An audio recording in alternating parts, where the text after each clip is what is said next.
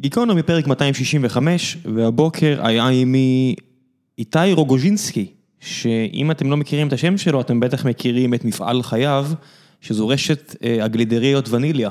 איתי הוא הרוח החיה, אה, ביחד עם שותפיו כמובן, אבל הוא המדען המשוגע שאחראי לכל הטעמים הנפלאים שתוכלו למצוא בגלידריה הזו, שבעיניי לפחות היא הטובה בארץ היום, אה, ובטח ובשנים, ובשנים לפני כן. זה היה פרק אה, גיקי בצורה יוצאת דופן, במובן הקלאסי של המילה, שזה, שהיה בעצם המשמעות האמיתית של הפודקאסט הזה, כשאני ודורון ניר אה, ייסדנו אותו בתחילת הדרך, רצינו לארח אנשים שיש להם ידע vertical-י מאוד עמוק. על משהו, על נושא אחד ספציפי, זה יכול להיות מסטאר וורס, ל-NBA, ליין, לגלידה. והמקרה של איתי, זה ממש ככה, האיש חי ונושם גלידה, וחקר לעומק כל... חלק בדבר הזה, במאכל הקפוא המעולה הזה, והיה פרק כיפי שממש גרם לי להצטער שדורון לא פה, כי דורון גם מבין אה, מזון בצורה שבה איתי מדבר עליו, ואני מקווה שהוא איפשהו בקליפורניה יאזין לזה וייהנה אה, ממה שהוא עזר להתחיל. ולפני שנעבור לפרק עצמו, אני רוצה להזכיר לכם שיש גם את אה, בכל יום נתון, פודקאסט אחר ממשפחת גיקונומי, שבו אה, אוריאל דסקל ועמית לבנטל ואושרת עיני ושלל פרשני ספורט אחרים. מדברים על ספורט עולמי, וציון שלוש, שבו יוני נמרודי, אה, אני וכל מיני פרשנים אחרים, כמו איציק ששו ושועד בני יהודה וכל מיני פרש, אה, פרשנים שמגיעים לדבר על הקבוצה האהודה עליהם, מדברים על כדורגל ישראלי, ולאחרונה יש לנו איזה קטע כזה שיוני מריץ על... אה, שחקן בשם יובל אשכנזי שהגיע מכפר שלם לבני יהודה ומשען למכבי חיפה והוא מריץ איזה איזושהי דחקה, ואז גיליתי במהלך הפרק עם איתי שהוא אה, אוהד מושבע של מכבי תל אביב וכפר שלם, אז היה פה איזשהו רפרנס גם לזה. אה, הפרק הזה הוא לא בחסות וניליה, אם יש לכם איזושהי ספק כזה, פגשתי את איתי בצורה אה, מקרית באחד מהסניפים שלהם, והתפתחה איזושהי שיחה על גלידה, והבנתי שיש פה הזדמנות להביא מישהו שהוא באמת... גיק מדהים של אה, גלידה, אז הזמנתי אותו, אבל אם אתם כן רוצים אה, להיות מעורבים עסקית עם קבוצת גיקונומי, עם כל אחד מהפודקאסטים של המשפחה, אז תמצאו אותי, תפנו אליי, אני תמיד שמח לשמוע על כל מיני הצעות כאלה ואחרות, ואם זה באמת עושה שכל ומעניין לשני הצדדים, אז אפשר לעשות דברים. הפרק הזה ספציפית הוא לא מסחרי, זאת אומרת, הוא אורגני לגמרי, ועניין אותי לדבר עם איתי על וניליה, אז זה מה שקרה, אז הסירו דאגה מעל לבכם, ולכו לאכול גלידה ולהאזין לפרק הזה, מקווה שתהנו.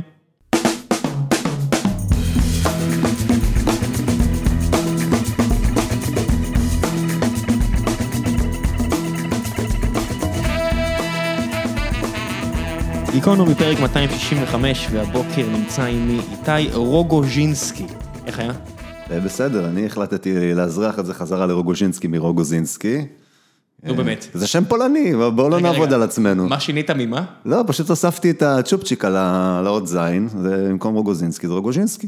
זה האמת, זה השם, זה ה... שינית את השם רשמית לא, לא, שיניתי בפייסבוק ככה ו... תשמע, מבין הדברים שהיית יכול לשנות, הצ'ופצ'יק למעלה, כאילו... זה קטנוני משהו, אה? כן, זה בדיוק מגיע מהאנשים שמוסיפים בטעם גלידה, ועוד משהו. כן.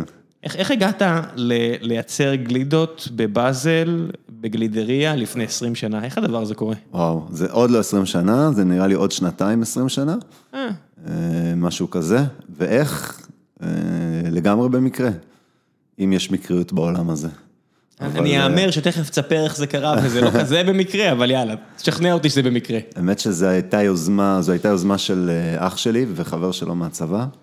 הם חברו ביחד, וזה הכל התחיל מזה שאח שלי ואחיינית שלי, שהייתה מאוד קטנה, אז אה, היו במתחם באזל, והיא נורא רצתה גלידה, אבל לא היה שם גלידה, ואז אה, היזם שבו קפץ החוצה, והוא היה בזמנו, אה, הוא למד תכנות בסלע, לפני זה תואר במנהל ועסקים, מנהל עסקים, והוא התחשק לו לממש את הצד העצמאי שבו, ואז זה פחות או יותר קרה, ואני... מצאתי את עצמי בגיל מאוד מאוד מאוד צעיר, אה, נשאב לתוך זה אה, בעל כורחי, אבל אתה יודע, זה היה רגע, כזה... רגע, על איזה גיל אנחנו מדברים? מדברים על אה, גיל של עוד לפני צבא. ממש... עוד לפני צבא. כן. מה כן. אתה מבין על גלידות עוד לפני צבא? שום דבר. אני, בדיוק שלפו אותי, הייתי מסדר משקאות חריפים בסופר בכפר סבא, הייתי אחראי על המחלקה שלה, זה היה לי מאוד כיף. אלה שמגיעים עם בקבוקי בירה בבוקר ומבט מזוגג.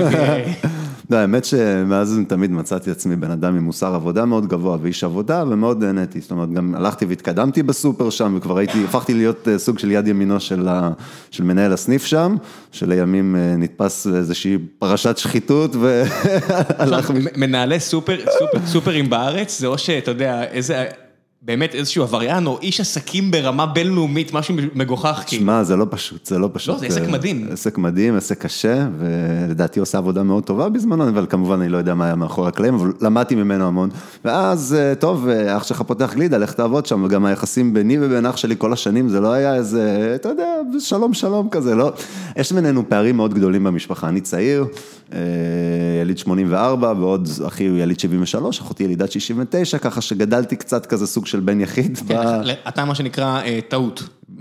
במונחים של... אה, יכול להיות שכן, את האמת, מה אני יודע, זה מוזר, כאילו פתאום אחרי עשר שנים מתעורר, אבל יאללה, סבבה, אני פה כבר, נו, זה... כן, כן, כזה, מוכר לי מאוד הסיפור הזה, זה מאוד דומה. ואז יצא להם, וואלה, ילד קשה, ילד ריק, אחרי שתי ילדים באמת חמודים וקונפורמיסטים, באתי אני וטרפתי את הקלפים מחדש. כי אין כוח, אני גיליתי את זה אצלי, כי פשוט כבר אין להם... זהו, כבר לא היה להם כוח, והם שחררו, והייתי כן. ילד קצת פרוע. אה, הייתי מוצא את עצמי בגילאים צעירים, מסתובב המון בשטחים, ביהודה ושומרון. לא, לא, פחות, הייתי באמת אה, עושה המון טיולים, היינו גרים בכוכב יאיר, אה, רוב הילדות שלי הייתה בכוכב יאיר, והיה לנו כפר קטן מאחורי היישוב, כפר פלסטיני, נקרא פלאמה.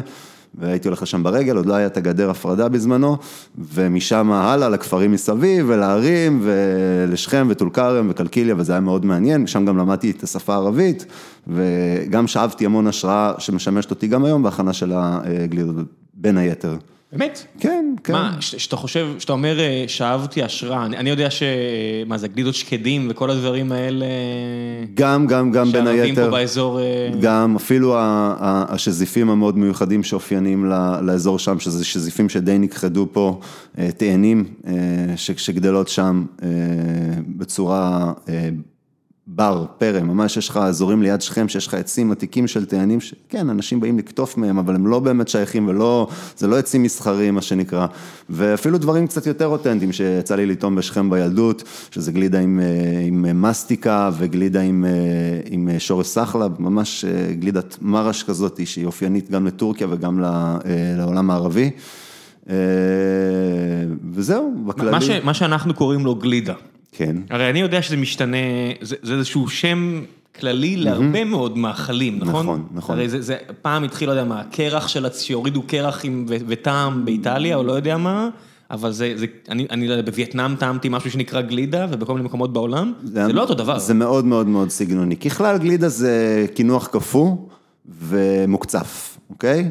שהוא פחות מוקצף, אז הוא פחות גלידה, אוקיי? כי זה משהו שמאוד חשוב למרקם שלו, אבל ברור לנו שיש גם סגנונות של גלידות שהן הרבה פחות מוקצפות, כמו לדוגמה גלידה מסטיק כזו, שהיא גלידה שהיא חסרת אוויר ומאוד מאוד דחוסה, או כמו לדוגמה גלידות אמריקאיות, שמנתיות ואיכותיות שיש בהן מעט מאוד אוויר, הן עדיין קרמיות, אבל הן פחות אה, מוקצפות ואוויריות, ועד למוסים וסמי פרדו, שזה בעצם אה, ממש ממש מוקצף. ויש בדרך כל מיני אזורים אה, נגיד הג'לאטו הוא איפשהו באמצע.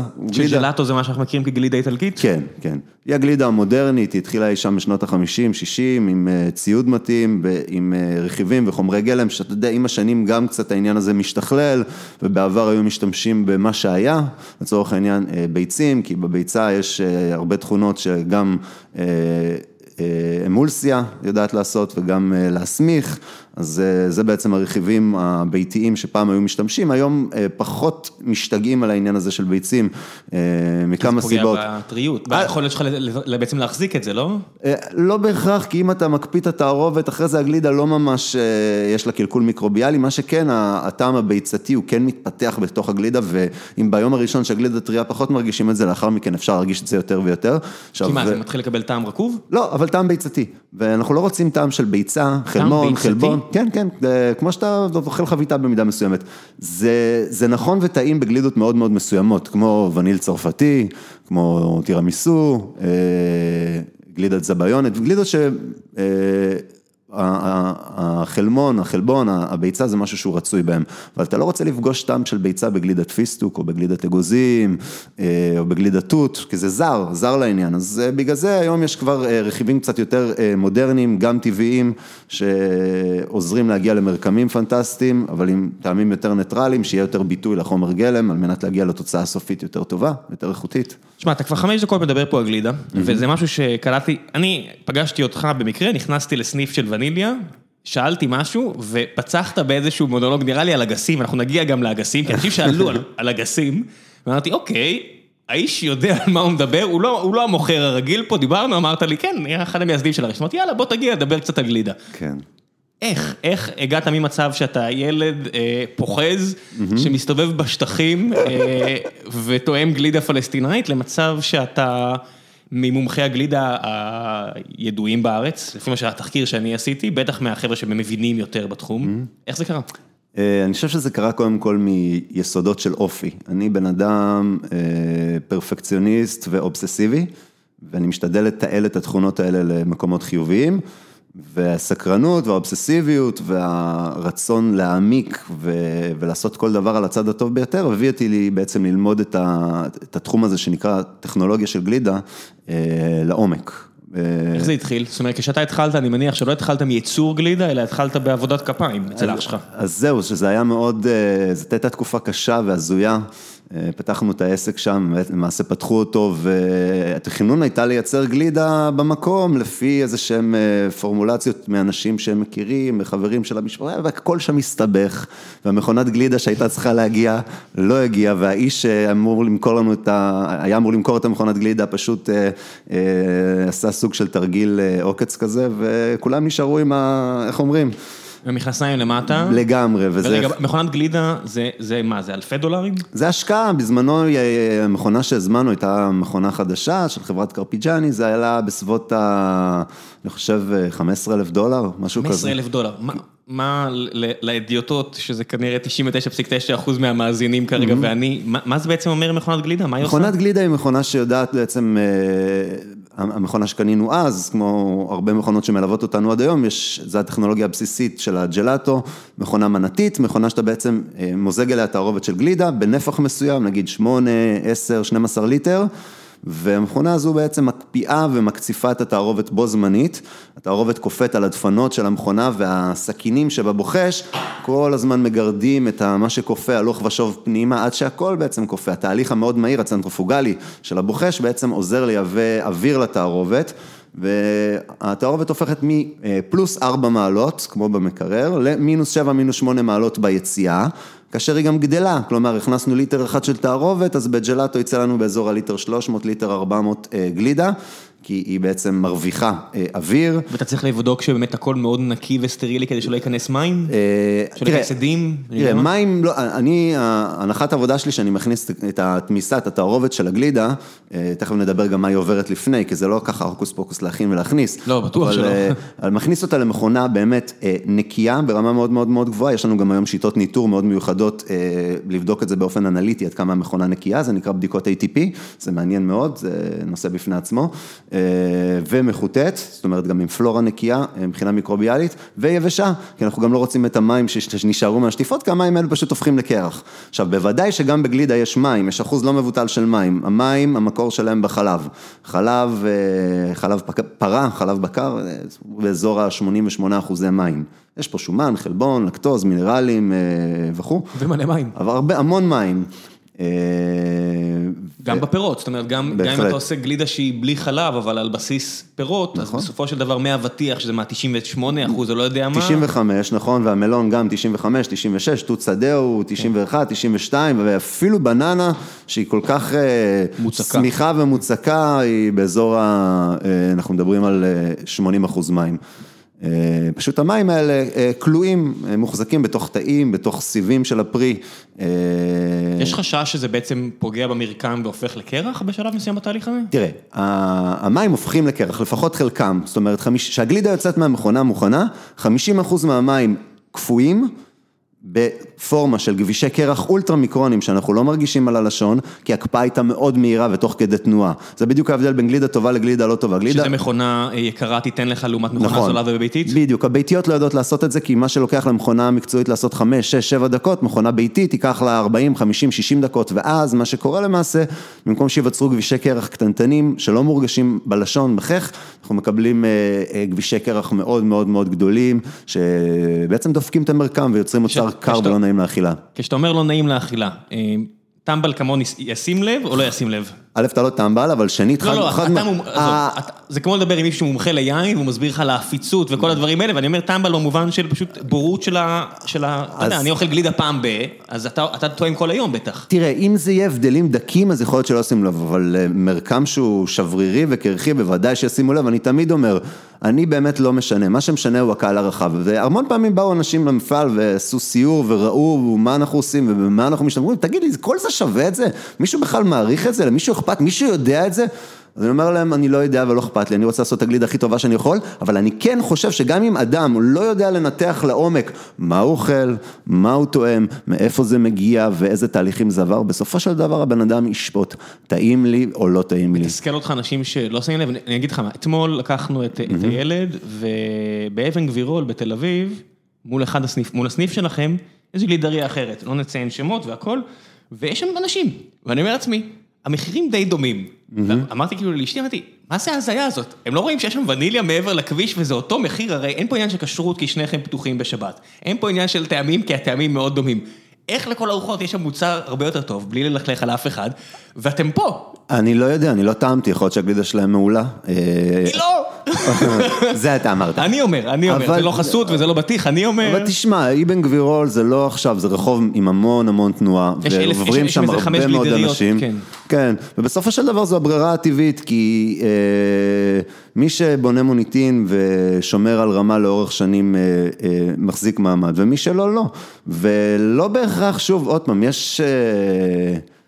יש גם עניין סגנוני, יש אנשים שמעדיפים דברים אחרים, ויש אנשים שמעדיפים דברים אה, גם יותר מתוקים ויותר אה, מצועצעים ויותר ילדותיים ו... sellout עבורך? מה? לעשות אה, טעמים של בזוקה או לא יודע מה, שגם אצלכם יש טעמים כאלה, זה- אתה מרגיש קצת sellout? כן, כן, קשה לי עם זה, אני אומר לך בכנות, ובמשך שנים רבות סירבתי לעשות את הגלידת אה, מסטיק, גלידת בזוקה, אפילו שבילדות אני אישית מאוד מאוד אהבתי אותה, אבל רק מבחינה פילוסופית להגיד שוואלה, אה, אין דבר כזה בטבע, זאת אומרת אין עץ מסטיק, זה רק בסיפורים, ולעשות גלידה, אה, הפילוסופיה שלי אומרת שגלידה זה תרגום של תוצרת חקלאית איכותית אה, לגלידה משובחת, ווואלה פה יש דיסוננס רציני, אז שנים הייתי עושה את זה רק בפורים, שלושה ארבעה ימים, בשביל אה, רוח שטות מה שנקרא, וקצת אה, שמה זה בעצם? חומרי טעם וריח, אוקיי? זה זה רק אי ושלוש ושלוש לא, ספרות אחרי זה? בוא נדבר אגב גם על אי, אי נאמבר זה משהו שאנשים לא, קודם גם כל... עגבניה יש הרבה אי ומספרים, כן, אני לא איזה, אני לא מיקי חיימוביץ' ואני רודף אחרי החומרים, אבל מסטיק בזוקה זה בוודאות רק חומרי טעם וריח. לא? רק חומרי טעם וריח, נכון, כמובן שיש שם גם אה, משהו שנותן את הצבע, ואת הצבע אנחנו מקבלים שם מרכז אה, גזר שחור ורכז סלק, אוקיי, שזה טבעי. אוקיי, מה זה גזר שחור? גזר שחור, אה, האמת שזה די מצחיק, כי הבן של שותף שלי, אה, בחור מקסים, הוא יש לו אה, אה, אסברגר, והוא קסם של ילד, הוא לדעתי, אני לא זוכר את גילו, אבל הוא עדיין קטנצ'יק, והם נסעו באוטו, הוא ועוד חבר, ואז הוא חבר שלו שאל, תגיד לי, מה זה בכלל גזר שחור? כי הם דיברו על בזוקה, הוא אומר, זה כמו גזר כתום, רק בלי זכויות.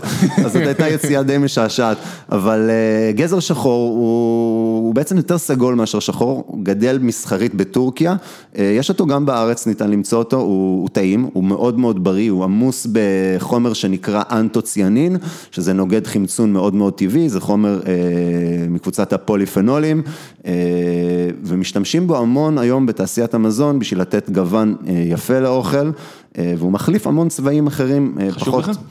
בוודאי. מצד אחד, אנשים אוכלים עם העין, והם רוצים לפעמים לקבל, לקבל, אני כל השנים כמה שיותר להשתמש במזון, והוא יחליט בעצם על הצבע של הגלידה. לא להתערב. אבל אתה יודע, בבזוקה, אז מה, נעשה גלידת בזוקה לבנה, בוא ניתן לה קצת באמת את הגבה. אבל אז, למה זה כן נכנס באופן קצת יותר קבוע, הטעם הספציפי הזה, שהוא כל כך נוגד את הפילוסופיה שלי? הוא מאוד בולט. כשמגיעים לווניליה, לא סתם שאלתי עליו, הוא הוא מאוד בולט. כן. זה נראה משהו ש... כילד הייתי, אני באר שבעי, אז יש גלידה באר שבע, אני עדיין לא יודע אם, אני מניח שאותה היא מייסדת. מדהימה בשנים ההם, שהייתה סבתא, אני כבר שכחתי את כן, שמה. המייסדת. המייסדת. והיית מגיע, והייתה מכינה מאחורה שם את הגלידות, והרוב היו גלידות תרבותיות מעוגנות, ומדי פעם היה את הבזוקה הזה, ובזוקה זה, זה, זה גלידה שכאילו כל כך קופצת לך לעין, אתה אומר, אוקיי, מישהו פה התבשר, מישהו פה רוצה למכור. ובוונילה זה מאוד בולט, כי, אז... כי גם הצבעים כל כך הגיוניים, נכון, ופתאום הסגול סגול הזה, או ורוד, או לא יודע כן. איזה צבע זה. אבל אני אגיד מה, מתי זה כן נכנס באופן קצת קבוע לאיזשהו פרק זמן מסוים? ברגע שהייתה לנו פגישה עם אה, חברת אה, והם אה, הציעו לנו ממש, זאת אומרת, הרי לפני זה פשוט הייתה גלידת מסטיק, למה קוראים לה בזוקה? כי הם אישרו לנו לקרוא לנו בזוקה, לקרוא לה בזוקה, למה? ולמה זה? כי הם נותנים לנו להשתמש ב flavoring שלהם. ואני בהתחלה אמרתי, אוקיי, אז מה זה ה flavoring שלהם לעומת כל מה שמסתובב בעולם? ואז הם הביאו לי דוגמה, ואני עשיתי את זה, ואמרתי, וואו, זה מטורף, זה כל כך long lasting, כאילו, יש לו aftertaste מדהים, וזה טעים, זה טעים, בא לך פשוט להמשיך ולאכול. ברור. אז אה, אוקיי, אז... אה, חומרי טעם וריח, מה? איך המפגש, איך הפעם הראשונה שאתה שם את הקונטיינר הזה אצלך בגלידריה, זה... בגלל שכבר היה לי ניסיון מפורים של כל שנה, זה לא היה לי כל כך, כל כך אה, קשה עם זה, בוא נגיד. שוב, אני, אני ריאליסט. פרוזן יוגורט, מפריע לך? לא, אבל אני לא אוהב פרוזן יוגורט שעשוי עם אבקה שכל קשר בינו לבין יוגורט מקרי בהחלט, וזה המון פעמים מה שקורה. תכין מקפה אמיתי עם המון המון יוגורט, ותשים עם זה עם פירות ועם מגולות, למה לא? זה אחלה, זה טעים. תראה, בפרוזן העניין הוא שהמרקם מאוד מאוד דחוס. זה לא משהו אוורירי. רגע, המרקם של מה שיש בשקית, של היוגורט עצמו? לא, היוגורט עצמו הוא מקפה, הוא ממש אה, מקפה שנוזלי, שהקפיאו אותו סטטית, לא במכונת גלידה. והוא נטחן, הוא נגרס ביחד עם פירות קפואים, עם כל מיני שוקולדים ושטויות, ואנשים מתים על זה, כי מרכיבים לעצמם את המנה, כל הקטע הקסטומי הזה.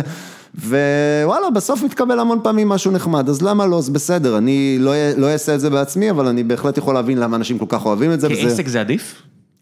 לא יודע, לא חושב, לא בטוח, לא, לא, זה לא מתאים. כגלידה נראה לי אתה צריך מפעל, ואתה הולך ולומד כל היום בעולם, ואתה מביא טעמים והכל, פרוזן יוגורט זה נראה לי, לא יודע, שקית שמקופלת, פירות אה, והמקפה שלך. בסדר, אבל גם פירות צריך לדעת מה ואיך לבחור, המון פירות ש... כאלה קפואים, מסכנים בשקיות, אם תעשה להם ככה בדיקה מיקרוביאלית, אתה די תקבל חושך בעיניים ממה שתראה. אני בטוח. אה, אנחנו, הפירות שאנחנו בוחרים, אנחנו עובדים ישירות, אה, מה שאנחנו מאבדים בארץ, ישירות מול חקלאים, אה, בחירה של זנים, בחירה של מועדי קטיף. מתי זה התחיל? כשהתחלתם את העסק ואתם חוטפים מכה של 15 אלף דולר, אתם עדיין מחויבים מההתחלה לאיזושהי אמת צרכנית כזאת? איזה אמת ואיזה כלום, אנחנו בכלל לא יודעים, אנחנו הכי שוקיסטים שיש, ואני, מביאים אותי לבאזל ואני כולי עם שיער ארוך כזה, ילד תלוש מהמציאות, מכוכב יאיר, כאילו, הכי, לא יודע לאן הוא הגיע, וזה היה הזוי, אבל אז, בהתחלה הביאו גלידות, באמת עזרו לנו, נתנו לנו, קנינו ומכרנו בשנה, חצי שנה הראשונה. ואז איכשהו היה פעולה מתקנת ו... רגע, חצי שנה ראשונה אתם בלי, בלי, בלי... לא מייצרים בכלל. אין ו... מכונה. לא, לא. עקצו לא. אתכם. עקצו, כן, כן, כן, זה היה... ומה קורה בתום חצי שנה? אה, יום אחד בשורה טובה, יש לנו מכונת גלידה, אה, הבאנו, קנינו, זה, זה מדהים. עולה כלאחר כבוד, אה, קנינו אותה משומשת. יש לי אותה עד היום, אצלי במעבדה, היא מכונת המעבדה שלי, אני לא מוותר עליה, אני מחליף לה את הסכינים כל שנה והיא עובדת מדהים. איפה זה? איפה היא נמצאת? איפה היא? לא, איפה היא הייתה? אתם בהתחלה קונים... היא הייתה משומשת מהארץ, ממישהו שמכר... לא, איפה שמתם אותה? זאת אומרת, היה לכם את המקום בבאזל? העלינו, תראה, הבאזל זה היה חנות אה, ברחוב, בשטוריה פרחי, ומעל, אה, בקומת גלריה, שם, ממש מטבחון של אה, חמש על שש, פחות, מה זה, חמש על חמש, שם היינו עושים בהתחלה את הזה, אחרי זה פלשנו שם לעוד דירה, והרחבנו את הייצור בתוך הקומה הזו. אבל כן, ככה, חמש, שש שנים, אני זוכר ש... הייתי עושה גלידות בלילות ומוכר אותם בימים, היו לי ימים מטורפים. רגע, רגע, אתה רץ, אתה רץ. ממצב שאתה מוכר וקונה גלידה מיצרנים פה בארץ, למצב שאתה... אז זהו, שזה היה... fucking מומחה לגלידה, מה קרה? אז זה היה תהליך... אה, היו בעצם שלושה ארבעה חודשים מאז שקיבלתי את המכונה ועד שהעזתי להוריד גלידה שהכנתי בעצמי למטה. אבל מהרגע שתפסתי את ה... שמה, זה, זה, זה כל לילה אתה עושה ניסויים? מה זה כל לילה, כל יום, כל היום, משחק... מאיפה, ו... מאיפה אתה מביא מתכונים? אה, היו לי רפרנסים, בזמנו כבר היו לי רפרנסים ל- ל- להתחיל להבין, קצת ספרות מקצועית, אה, אינטרנט עוד היה ממש ב- גוגל בתחילת נוסד הדרך. פחות או יותר שנתיים לפני כן, אני יודע מה, מה. מה? אני אומר, גוגל נוסד פחות או יותר שנתיים לפני כן, כן, או משהו כזה. אז, אה, אז ממש ככה על האינטואיטיבית, ולאט לאט הדברים הולכים ומתפתחים, ואני צובר ביטחון, וכבר עושה עוד טעם ומשחרר, בהתחלה זה היה באמת אה, וניל. וניל, וניל, ואז עוגת? גבינה פירורים הגיעה, עוגת גבינה פירורים, זה היה פשוט לקחת את המתכון שאימא עשתה, אה, ולעשות את זה כגלידה. ו... מה? כן, כן, כן, כן, ממש ככה, יודע. כל הרכיבים בכד, פאק, לטחון, והופ. אצלנו בבית, לא יודע, זה בית מזרח אירופאי, לא יודע, מולדובנים, רומנים, זה היה, המדרג היה, מה שאי אפשר להפוך לריבה הופך לחמוצים, אתה אומר, אצלכם יש משהו מעל, גלידה. אז אה, תראה, לא, אנחנו לא, לא משפחה של גלידה, לא גדלתי לתוך העולם הזה, זה לא... אהבתי גלידה כמו כל ילד אחר, כן? אבל מתי גילית שכל דבר יכול להיות גלידה? זה כאילו... פחות או יותר אז, וזה מה שהטריף אותי כל כך, וללכת לירקן הצמוד שלי באבו מוך, שם ברחוב אשטוריה פרחי. הוא עדיין שם. הוא עדיין שם, כן, ולקחת ממנו באמת, לבחור ממנו פירות מעולים ו- ולהתנסות איתם. עכשיו, אחרי חצי שנה, שנה אני באמת תופס ביטחון וכבר עושה יותר גלידות לבד. עזוב שהיום כבר הייצור הרבה יותר מתוחכם, יותר אה, מודרני, יותר מאוזן ויותר חכם. והגלידות היום יותר טובות ממה שהיו אז, אבל כבר בשביל אז זה היה מאוד מאוד מאוד יפה, ואני זוכר שאחרי שנה וחצי, שנתיים, שכבר ממש ידעתי איך עושים אה, אנליזה למתכון, ואיך מנתחים אותו ממש לפי המון המון פרמטרים, ואז באתי וניתחתי את המתכונים שלי, בשביל לראות מה מומי, וכן, היו שם תיקונים לעשות, אבל ככלל, האינטואיציות עבדו טוב מאוד. כי המון המון דברים פשוט היו נכונים והיו מאוזנים. זה גם, זה מאוזן אה, גם, אה, גם קולינרית וגם עסקית? זאת אומרת, אתה בוחר דברים ש... עסקית זאת הייתה המחשבה האחרונה בזמנו, זאת אומרת... אה, אבל עכשיו בדיעבד, כשהרמת עסק עם סניפים, ואתה מוכר ל- לאירועים ואת כל הדברים האלה, אתה מסתכל אחורה על, על המתכונים הראשונים ואתה אומר, אוקיי, היה פה גם מחשבה נכונה עסקית, או שבמקרה זה יצא, או שלא? אני חושב שלא היו, לא היו פערים מאוד מאוד מאוד דרסטיים, כי העושר שהיה אז הוא גם היום, אולי היום אפילו עוד יותר, ועדיין בתוך כל הקונסטלציה הזאת אה, זה עסק, אוקיי? יש מחשבה, אתה יודע, שאתה קונה, אה, הרי פירות בארץ, הם לא יקרים כמו בסקנדינביה, אבל הם מאוד יקרים. החומרי גלם שלך מאוד יקרים. החומרי גלם לא זולים, הפרי דווקא שאנחנו קולטים בארץ, אה, בגלל שאנחנו קונים כמויות מאוד גדולות, אז אנחנו מצליחים לקבל מחירים טובים. אבל זה לא מחזיק להן, אתה יודע, אתה צריך גם לפגוע במה שאנשים ירצו לצרוך, ואם אתה מפספס את זה, זה הלך לך הרבה כסף. כן, אבל אתה לא תפספס במנגו ובתות שדה, שזה המסה הקריטית, וואלה, אוקיי? מנגו ותות שדה זה המסה הקריטית? בפירות כן. ותות שדה יש לנו עונה די ארוכה שמשתרעת על פני שלושה חודשים, אה, עונה מסחרית מה שנקרא, ומנגו יש עונה של שבועיים. רגע, אמרת עכשיו עונה ארוכה של שלושה חודשים, וניליה מוכרת 12 חודשים לא, תות שדה. בוא אני אעשה לך סדר. תעשה לי סדר. נכון, אנחנו צריכים לקלוט את הפרי בשיא, ה- בשיא העונה שלו, בזמן שהוא בשיאו, ואז לדאוג לשמר את כל התכונות שלו, לא לפגוע בו בשום צורה. זאת אומרת, כשאתה מקפיא את הפרי, אתה אני יכול מקפיא להקפיא אותו, אותו, אבל אני לא לוקח אותו ככה שלם ומקפיא אותו, כי אז הוא לא יישמר בצורה טובה, למה? לא יעזור. אה, תראה, הפרי הוא לא מוגן, אוקיי? יש דרכים להקפיא פרי שלם ושזה ישמור עליו, אבל אין לך ממש הומוגניות ואתה לא יודע מה אתה מקבל. למה- מה זה אומר שאין לך הומוגניות? השקית הזאת לא תהיה כמו. השקית הזאת, אני לוקח מנה, אני לוקח אה, עכשיו, אתה יודע, חלקה, ממש חלקה, אה, דואגים אגב, גם בתות שדה ספציפית, דואגים לתת לפרי להבשיל עוד שלושה, ארבעה, חמישה ימים אחרי מועד קטיף כדי שיהיה מסחרי. יותר מתוק? שיהיה לאו דווקא מתיקות, אה, הבשלה סוכרית יותר גבוהה גורמת להבשלה פנולית יותר גבוהה, זאת אומרת שיותר צבע ויותר ריח ויותר ארומה. כי מתיקות תמיד אפשר לתקן, אבל ריח וצבע אנחנו לא מתקנים, אידיאולוגית, אוקיי? זאת אומרת, אתה לא מוסיף חומרים, מה שיש. מה שיש זה, בגלל זה אנחנו צריכים לגנת לקבל פרי שהוא גם מזן מעולה, כי אם הזן הוא לא טוב, לא יעזור לו, תשאיר אותו 200 שנה על השיח, הוא יצא דרק.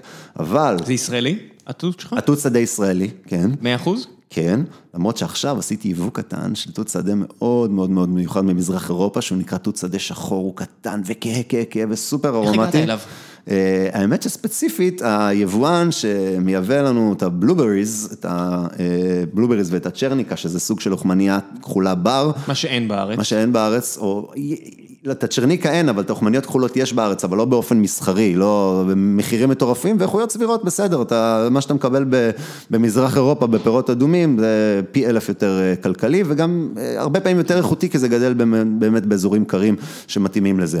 אז הוא אמר לי, תשמע, יש לי איקס, ושמישהו אומר, יש לי, יש לי, תביא דוגמה, נו, קדימה, אני, אני מת את זה, ובדרך כלל אני מקבל דוגמאות של דברים שמרגשים אותי, אני לא מעניין אותי, אני יוצר את הכל איך שאני מקבל את זה, מתפנה קודש במעבדה, עובד עם זה, תואם, מנתח, בודק, נתונים, רגע, דבר ראשון, אתה לוקח תות אחד ותואם? כן. ככה, איכשהו קפוא, נותן לו... כמו מדען נורמלי. כן, אבל הוא מגיע. לא מדען. כן. לפני שאתה רץ למדענות. תמיד, תמיד, תמיד. כי וואלה, מה זה מעניין אותי כל הנ... קודם כל, אני באמת רוצה, מה שנקרא לעשות התרשמות אורגנולפטית, חושית. קודם כל להסתכל בעין, אחרי זה לחוש בו, פיזית לחוש בו בפה, ולהרגיש את הריח ואת הטעמים ותחושת הפה, באמת את...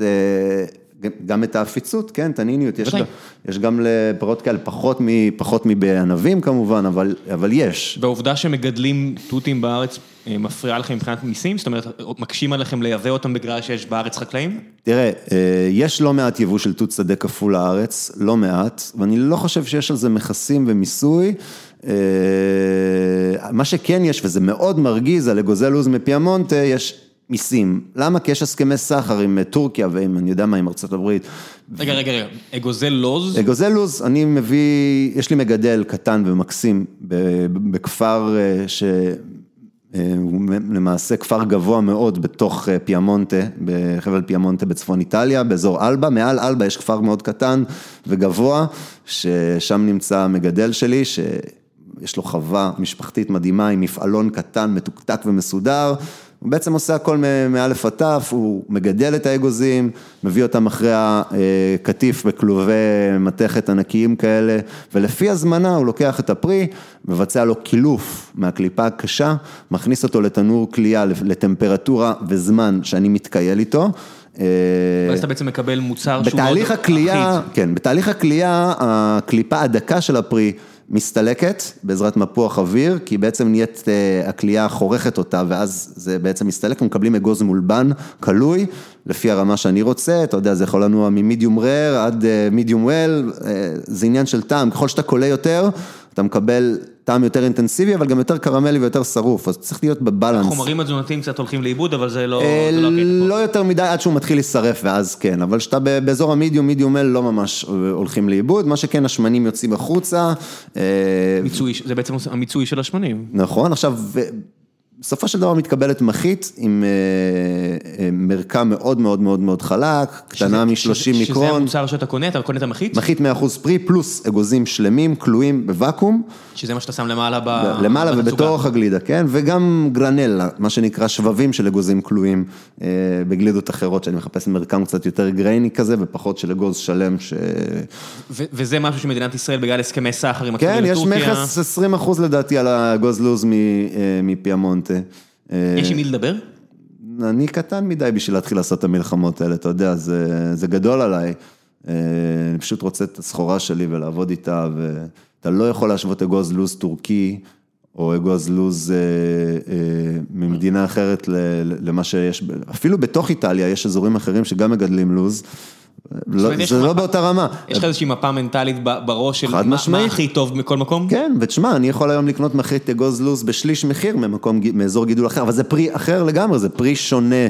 תן נגיד, תסבר את האוזן עם דוגמאות מכל העולם של מה טוב בכל מקום. נגיד, פיסטוקים מאוד מאוד מפורסמים בסיציליה, בעיניי אגב הם לא הכי טעימים, הם מאוד טעימים, אבל לא הכי טעימים.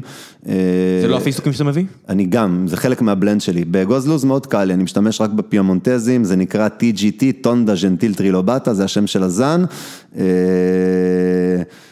אבל בפיסטוקים זה קצת יותר מורכב, פיסטוק זה פרי שהוא בכללי יותר מורכב, כי גם מועדי הקטיף בפיסטוק מאוד משפיעים, ככל שאתה קוטף אותו יותר צעיר הוא דווקא יותר איכותי ויותר ארומטי עם יותר צבע, ככל שעובר הזמן הוא מקבל יותר משקל, יותר נפח, הוא יותר כלכלי, אבל הוא מאבד צבע והוא מאבד ארומות, ואז הוא יותר מתאים לקלייה ועם מלח. זאת אומרת יותר טעים אבל פחות יפה?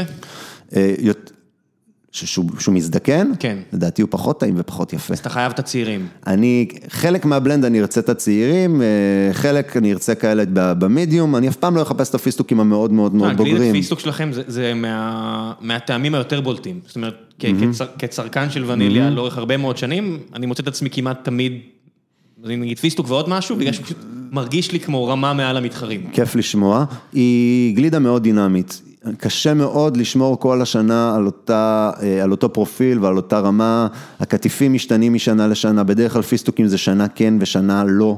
שקוטפים. וואלה, ומטריף אותך שאתה מגיש כאילו מוצר שהוא פחות טוב ממה שאתה יודע שהוא יכול להיות? אני מנסה לעשות את המקסימום בכל זמן נתון שיש, אני כן מנסה לדאוג לעצמי ולשריין לעצמי פרי קדימה. לא דיברתי עוד על הפרי שאני הכי אוהב ספציפית בפיסטוקים, שזה הפרי שגדל באנטפ. אנטפ זה עיר בגבול טורקיה וסוריה, לא רחוקה מחלב, חצי שעה נסיעה מחלב בסורית. הקטע שלהם פיסטוקים. כן, אגב הפיסטוק שם קצת שונה מהפיסטוק החלבי, פיסטוק מוערך וקטן ומאוד מאוד מאוד ירוק, קוטפים אותו ביוני-יולי, את הירוקים הם נקראים בוז, בוז, אני אף פעם לא זוכר אם זה אפור או לבן, אבל זה לא באמת משנה, יש ביז, בז זה לבן, בוז זה אפור לדעתי, הקליפה שלהם בהירה בהירה ובפנים הם ירוקים זרחניים ויש להם אומאמי.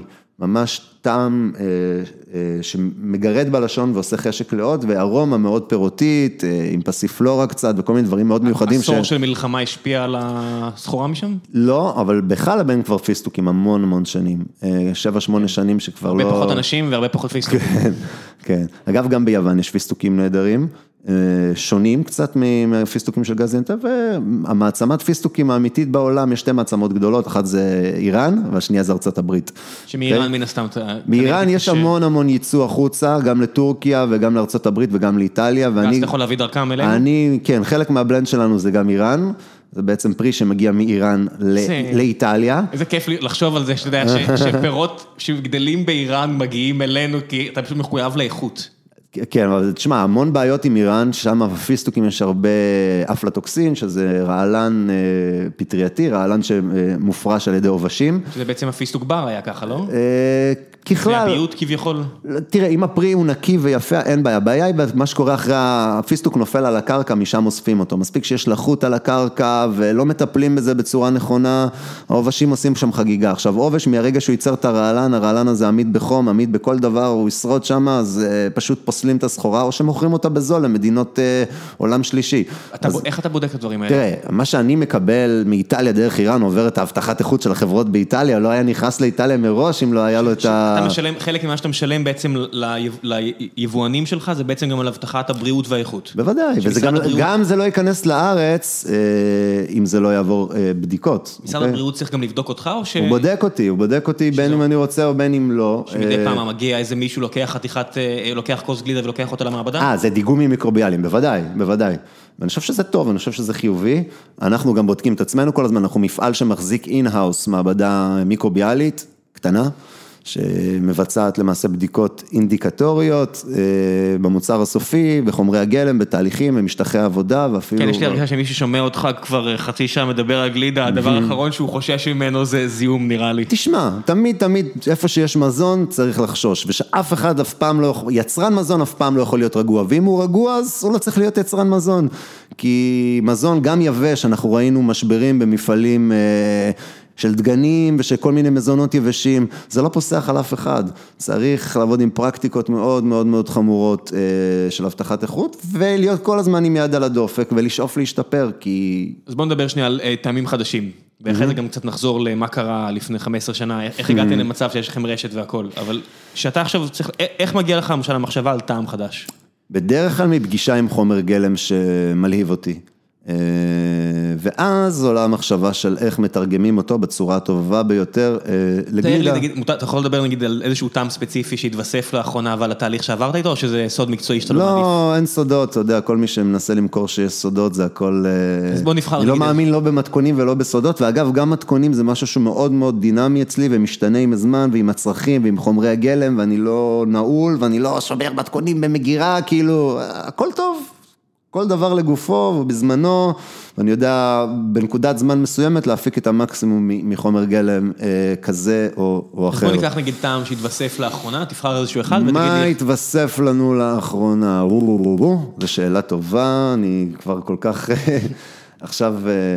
קח אפילו שנים אחורה, זה לא חייב להיות, אתה יודע, החודש האחרון. תחשוב משהו האחרון שאתה חושב שהתווסף.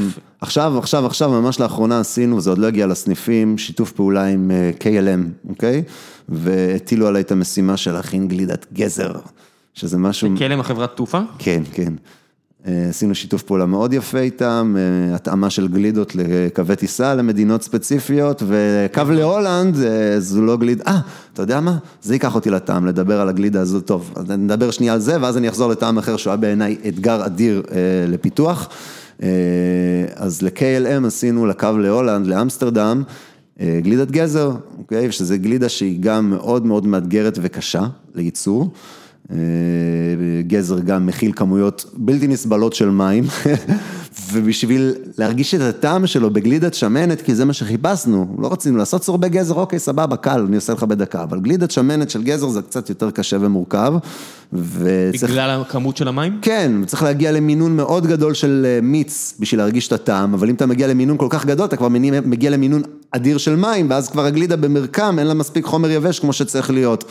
אז היינו צריכים ללכת ואת המיץ הזה לצמצם בתנאים מבוקרים, לעשות ממנו סוג של דמי גלס, אה, מיץ מצומצם, מיץ מרוכז, שהמון מהמים שלו התנקזו החוצה ונשאר החומר היבש. או חום? כן, זה, זה גם חום וגם לחץ, אוקיי? זה בוואקום, זה לא אנחנו ייצרנו את זה, זה למעשה concentrate קארוט ג'וס, מיץ גזר מרוכז. אה, בתנאי ואקום, ככה בתנאי ואקום ב-40 מעלות כבר יש רתיחה והם מצליחים לצמצם את ה... בלי להרוס את החומר גלם. כן, בלי להרוס, זו מערכת סגורה גם, וכל האדים אה, בעצם נכלאים ומשתמשים בהם אחרי זה, מעבים אותם חזרה ומשתמשים בהם לייצר essence, שזה תמצית טבעית אה, שנקראת FTNF, from the named fruit. אה, אגב, ב labeling, כשאתה רושם את הרכיבים, אתה אפילו לא צריך לציין תמצית, זה פשוט נחשב גזר, זה חלק מרכיבי הפרי. מן הסתם, לא, לא קרה פה כלום. נכון. בוואקום, איבדת, החזרת, זה גזר. נכון, נכון. עכשיו... את הגלידה הזאת עשינו על בסיס מוצס, שמנת חמוצה ויוגורט, בשביל לאזן את כל המתיקות של הגזר ולתת לזה כיוונים קצת יותר אה, נחמדים. זה משהו שאתה יודע מראש? זאת אומרת שאתה עכשיו בא לעשות את הטעם הזה, אתה כבר עם כל ה... אני אמפירית. המומחיות שלך יודע שזה הולך לשם? אני חושב כן. אני, אני כן אה, משתעשע ברעיון של לעשות את זה גלידת שמנת רגילה, אבל אז אני מהר מאוד מבין בראש שזה לא יתנהג יפה, ושזה יהיה מתוק ושזה יהיה די אנמי, ושדווקא יוגורט חמצמץ מבליט ופותח טעמים ומאזן מתיקות וגם... איך אתה יודע באיזה יוגורט לפחות? אתה יודע, אתה בא היום לסופר, יש לך... אז זהו, אני רציתי גלידת שמנת, ויוגורט הוא 4.5 אחוזי שומן, ויש בו טונה של מים גם. אבל יוגורט, אתה מגיע למדף באירופה, יוגורט יכול להיות מ-0 ל-10 אחוז שומן, מה זה 4.5? נכון. אז אה, בארץ היוגורטים המסחרים שקיימים הם באזור השלושה, 4.5 אחוזי שומן ו-6.5 אחוזי שומן. יש שבע כזה יוגורט יווני נכון. שעכשיו ש... אבל אני רציתי להשמין את היוגורט, אז הלכתי וניגשתי לשמנת חמוצה. שמנת חמוצה זה טיפה שונה מיוגורט, אוקיי? כי לא רק אחוזי שומן גבוהים, גם המחמצת, סוג החיידקים שמתסיסים ובעצם אוכלים את הסוכר ומייצרים חומצה לקטית והופכים אותו ל... טכנולוגית זה אותו מוצר, עובר אותו תהליך, אבל חיידקים שונים.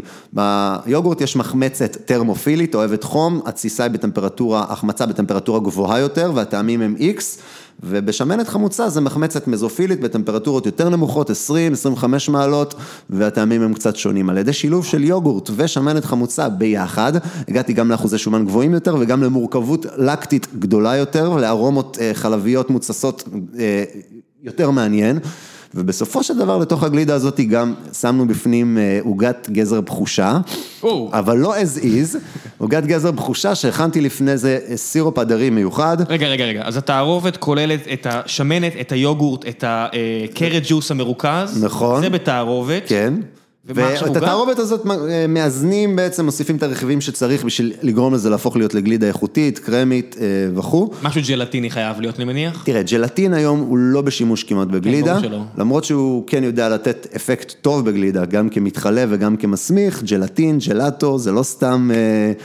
אה, הרכיבים שמשמשים היום בעיקר בשביל לתת הסמכה ומרקם בגלידות הם רכיבים שמופקים מזרעים של צמחים.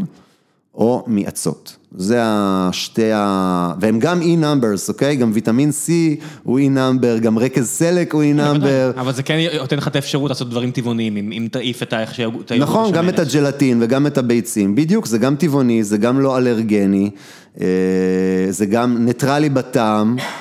זה מאוד אה, דל מינון, זאת אומרת, זה הומופתי, שמים מינון מאוד נמוך ומקבלים. התערובת זוכרת.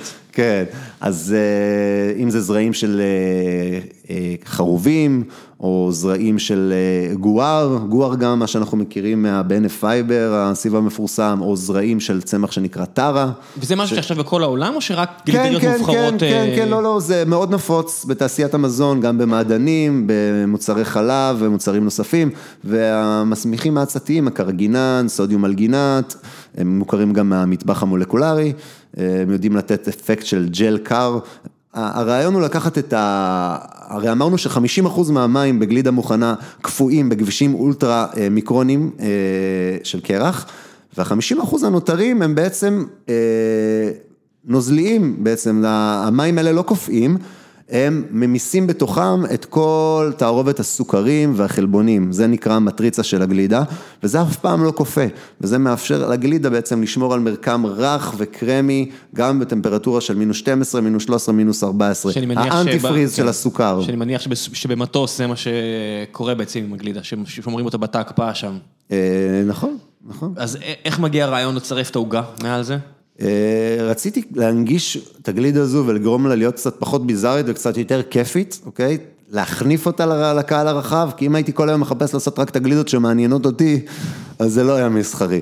אבל אני כן רוצה שזה יהיה מהנה ולא רק הגזר הארדקור כזה, אז פה הגיע הרעיון לעוגה, אבל העוגה, מתחשק לי קצת להרטיב אותה, שתישאר קצת יותר לחה ומעניינת. צריך לאפות עוגה? כן, במקרה הזה אני נעזרתי במאפייה שאני מאוד מאוד מאוד אוהב לעבוד איתה, מאפיית ביסקוטי, הם מופיעים לנו גם את המרנגים ועוד כל מיני דברים. זאת אומרת, ממש מכינים את המאפה ואז זורקים את זה פנימה לתוך הבלילה? ואז קודם כל מקפיאים את העוגה וחותכים אותה לקוביות יפות, אוקיי? ואז היא יכולה להיכנס לתוך הגלידה, אבל אני גם השריתי את העוגה בסירופ הדרי מיוחד שהכנתי על בסיס קליפת תפוז, קליפת לימון, קליפת ליים וקליפת ברגמוט. ברגמוט זה פרי הדר מדהים שגדל בקלבריה, באיטליה יש גם היום חקלאי בארץ, אורי אלון עם הבנים שלו גל ובן, שמגדלים ברגמוט בארץ, שזה דבר מדהים, זה תפוז ירוק, קוטפים אותו ירוק, הוא יודע להפוך להיות צהוב אם הוא נשאר לעץ, מפיקים ממנו את תה הארל גריי המפורסם ומשתמשים בו המון לתעשיית הפארמה, הבשמים. זה מהפרי עצמו? מהפרי, מהקליפה שלו, השמנים, שהוא צעיר, סופר סופר ארומטי, זה פרי ההדר עם... המורכבות הכי גדולה של חומרי ריח בתוכו, שנקראים טרפנים. טרפן זה בדרך כלל הסוג של חומרי הריח שנמצאים בפירות הדר ובפרחים ובצמחים. בפירות זה יותר תרכובות שנקראות... זה מה שמטריף אנשים שפותחים קלמנטינה במשרד, לא?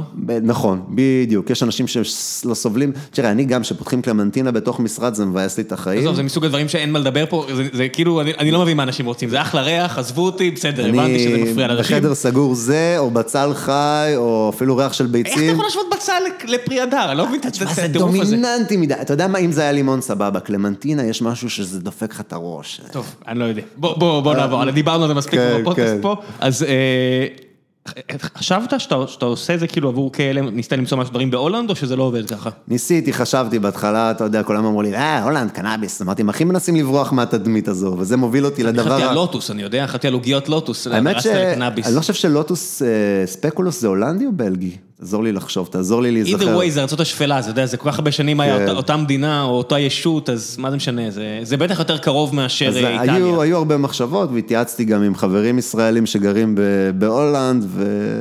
מה תעשה עם קנאביס? כאילו מה, הכי הרבה תביא ארומה, זה לא... נכון. אתה תביא את החומרים הפעילים ואתה לא... נכון, אבל אני חושב שהארומה בקנאביס היא דבר מאוד מאוד מאוד מעניין. אני לפני שנתיים פיתחתי גלידה בטעם קנאביס. ללא רכיבים של קנאביס. זאת אומרת, הוצאת את ה-THC, CBD וכל החומרים הפעילים? לא הוצאתי כלום, כי לא לקחתי אותם מראש ולא ניגשתי לצמח קנאביס. גם קנאביס, עיקר מה שנותן לו את ה... לזני הקנאביס, את הפרופיל, הריח שלהם זה טרפנים, ויש טרפנים שהם מאוד מיוחדים לקנאביס, שהם פחות קיימים במקומות אחרים. כן, ריח מאוד ייחודי וחזק. מאוד מאוד ייחודי. ואז אני אמרתי, בוא ננסה לשחזר אותו. איך?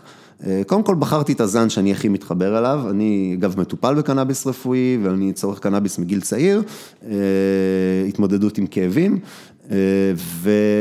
בדיוק חזרתי מווינה, ושם אתה יודע, זה כל כך נפוץ לראות את החנויות CBD האלה בכל מקום, שיש להם מוכרים חזנים עם THC נורא נמוך.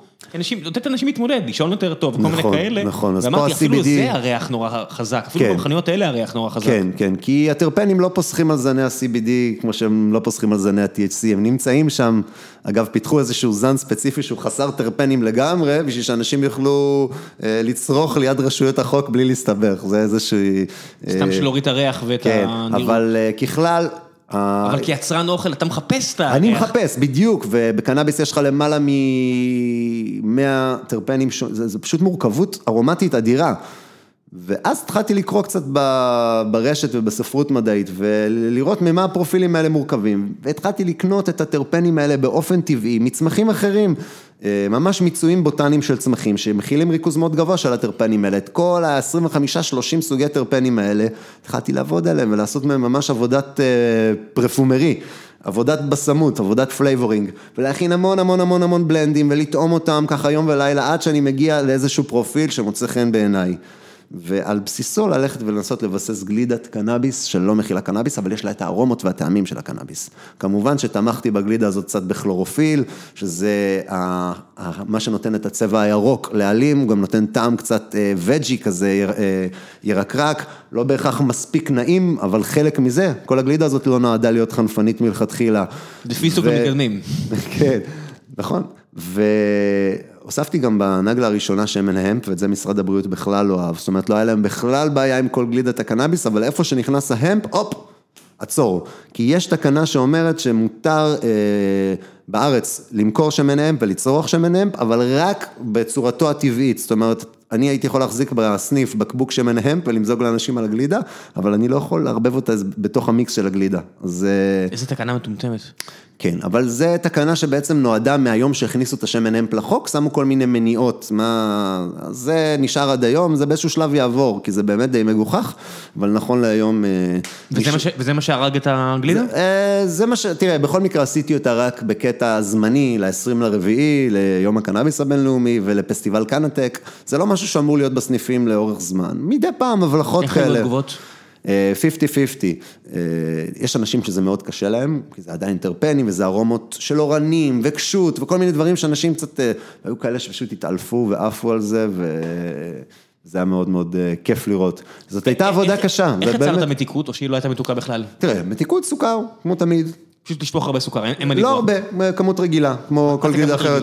אה, בגלידה? מה, הכמויות של הסוכר בדרך כלל בגלידות הן נעות באזור ה-13 עד 20 ותלוי אם אנחנו מסתכלים. גרם למאה. אה, לקילו, מתוך קילו, באחוזים, 13-12 אה, בסדר, אחוז. מה משנה, כן, זה- כן, אה, עוד פעם, בגלידה יש כמה סוגים של סוכרים, זאת אומרת, גם הלקטוז, הסוכר של החלב, הוא סוכר- לכל דבר גם ועניין. סוכרוז מהפירות, ואין מה לעשות. וגם הפרוקטוז גלוקוז מהפירות, בהחלט. וגם המוסף, תמיד אנחנו מוסיפים גם, כי סוכר יש לו תפקיד חשוב בגלידה, הוא לא רק... בסוף זה מגיע לאיזה איזה 50 אחוז, לא? לא, לא, לא, לא, לא. ריכוז הפחמימות בגלידה מוכנה הוא באזור ה-25-26 גרם, 26 אחוז. כל השאר מהחלבון ו- החלבון הוא באזור ה-4-5, והשומן אה. באזור הממוצע בין 7 ל-13-14 אחוזי שומן, זה האזורים. רגע, רגע, זה לא מתחבר. אז בוא נעשה... זה לא מגיע לחמיש... זה לא... הרי הכל צריך להיות יש או לך שומן... המון מים, יש לך המון אה, מים. אוקיי. איפה המים? בסדר, הבנתי, אוקיי. וסיבים תזונתיים שהם אה, לא בדיוק סוג של פחמימה, הם לא פחמימה זמינה, הם חושבים בנפרד. הבנתי. כן. אוקיי, אז אה, איך היה... אז בעצם בגלל... מה היה הסיבה שבעצם זה לא הגיע לחנויות? בגלל שזה היה 50-50? אה, לא, כי זה היה יותר אה, באז, יותר גימיק, יותר אה, גם להשתין בטריטוריה של, הייתי הראשון שעשה את זה בארץ, אבל אה, אוקיי, זה, יש סיכוי שזה יגיע? זה יגיע, זה יהיה, כן, אנחנו נעשה את זה עוד פעם ב-20 לאפריל אי"ה הבא. התגובות לגבי- מ-KLM לגבי גלידת הגזר? אה, טובות, זה היה מאוד נחמד, אנשים אה, אהבו, היה היה ממש פאנל של טעימה והגיעו שופטים. אה, זה למחלקות הראשונות, אני מניח. אה, אני עדיין לא, אני חושב שזה לפני ה boarding, הולך להיות מוגש. כי זה לא משהו. שנראה לי אפשר להביא ל-200 אנשים. לא, לא, זה קשה, זה קשה. לא יודע כמה יש ב-737. אני עוד לא- פחות בקיא בעניינים הלוגיסטיים, אבל אה, התגובות היו מאוד טובות ומעניינות. אחד השפים כינה את הגלידה הזאת, הגלידה ג'ינג'ית. עם מי יותר מעניין אותך עכשיו לעשות שיתופי פעולה כאלה? עוד? עם מי אתה מדמיין?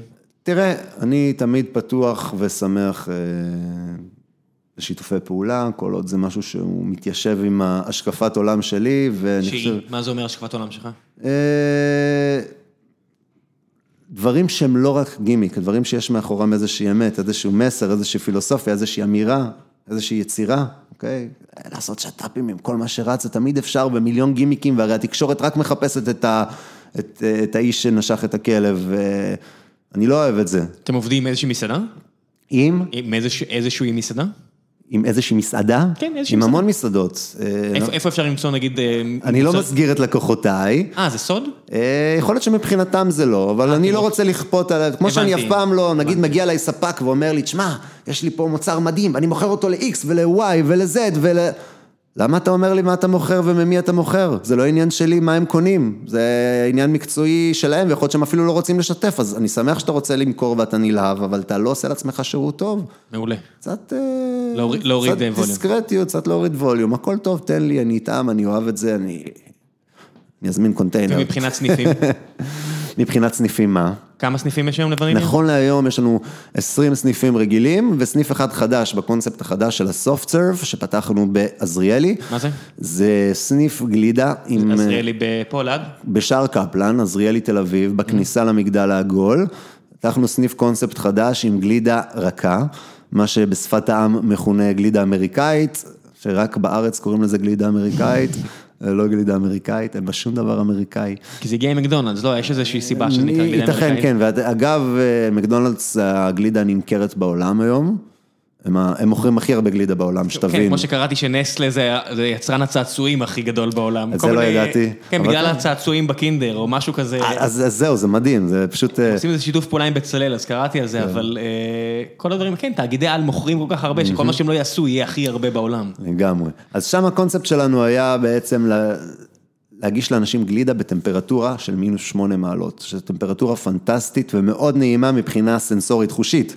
כי בטמפרטורה הזאת אחוז המים באמת הקפואים הוא מאוד נמוך, כבישי הקרח הם אולטרה מיקרונים, הקרמיות היא בשיאה, שחרור הטעמים הוא מאוד אינטנסיבי וכיפי, וגם להוציא את האנשים מהקובייה של סופט סרף זה רק אה, גלידה לבנה או רק גלידת יוגורט, לא. באנו, אתם עשינו... הראשונים שעושים את זה?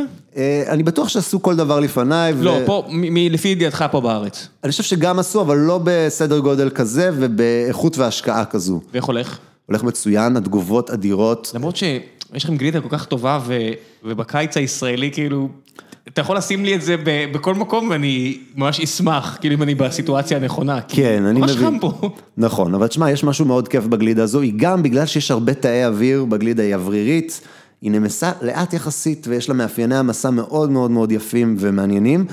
אה, יש שם עשרה טעמים שונים, זאת אומרת, זה לא לקח הדברים... זמן ה- לפתח את זה? כן, לקח המון זמן, דווקא בגלל שטמפרטורת ההגשה היא שונה, אז זה מאוד קשה, אתה מינוס צריך... שמונה לעומת מינוס 12? כן, ואתה צריך, אה, בשפת ההגה המקצועית בגלידה זה נקרא freezing curve, אוקיי? אתה צריך לדאוג שבטמפרטורה שהיא מוגשת, היא לא תהיה רכה מדי, צריך לשנות את סוגי הסוכרים בגלידה, את ריכוז הסוכרים צריך לשנות, צריך אנטיפריס פחות גבוה בגלידות רכות, וצריך להיות באחוזי שומן מאוד מאוד מסוימים, ובאחוזי מוצקות מאוד מאוד מסוימים. זה היה לא פשוט. עשיתי הרבה טעויות שבעזרתם למדתי בהמשך הדרך, ועד ליום שפתחנו עוד עשיתי שינויים בפורמולציות. מלחיץ. כן, אבל אתה יודע, למדים מזה כל הזמן, אני כבר צברתי ניסיון של שנתיים שלוש לפני שעשינו את זה, ועד היום זה מכונות שהן מורכבות וקשות לתפעול, והיינו צריכים לעשות שם הדרכות לצוותים, שידעו איך להתנהל עם המכונות ואיך לקייל אותם כמו בוקר, זה כמו מפעל גלידה קטן שכל הזמן מייצר גלידה. אנחנו במפעל אצלנו מכינים את כל התערובות האלו. מפעל אצלכם פתח תקווה? בהוד השרון. והם מקבלים, פשוט ממלאים את זה במכונה, אבל צריכים תמיד לדאוג לווסת, גם שהגלידה במרקם נכון, באווריריות הנכונה, בקשיות הנכונה. גילית אה, שם הרבה בעצמך? כן, ואני עד היום מגיע לשם בבוקר לבדוק, ובלילה לפני שהם סוגרים, ובשעות... דווקא לשם? כן, כן. בין כל ה-20 סניפים שלך? אני גם לסניפים אחרים מגיע, אבל שם יש רגישות יותר גבוהה, כי הם לא מקבלים בעצם את הגלידה מוכנה, אה, הם מקפיאים תערובת על המקום ומוציאים לאנשים גלידה מהמכונה, ובגלל זה הפוטנציאל לפולטים הוא גדול יותר, וצריך... איך נראה היום שלך בעצם? איך אתה מחלק את היום שלכם בין מדענות לבין אה, בין מחקר זה לבין... מאוד מאוד מאוד לא פשוט, עכשיו אני גם מוצא את עצמי בתקופת הקיץ, מתגבר את המפעל ברמה של אני מגיע ומפעיל אותו בשלוש לפנות בוקר, ארבע בבוקר, מפעיל שתי קווי ייצור. מפעיל בעצמך. מפעיל בעצ... עם עוד כמה עובדים, ואז ממשיך את היום ומנסה להתפנות למו"פ, ומנסה להתפנות לאבטחת איכות, ומנסה להתפנות גם לתקשורת לפעמים, ולהזריק...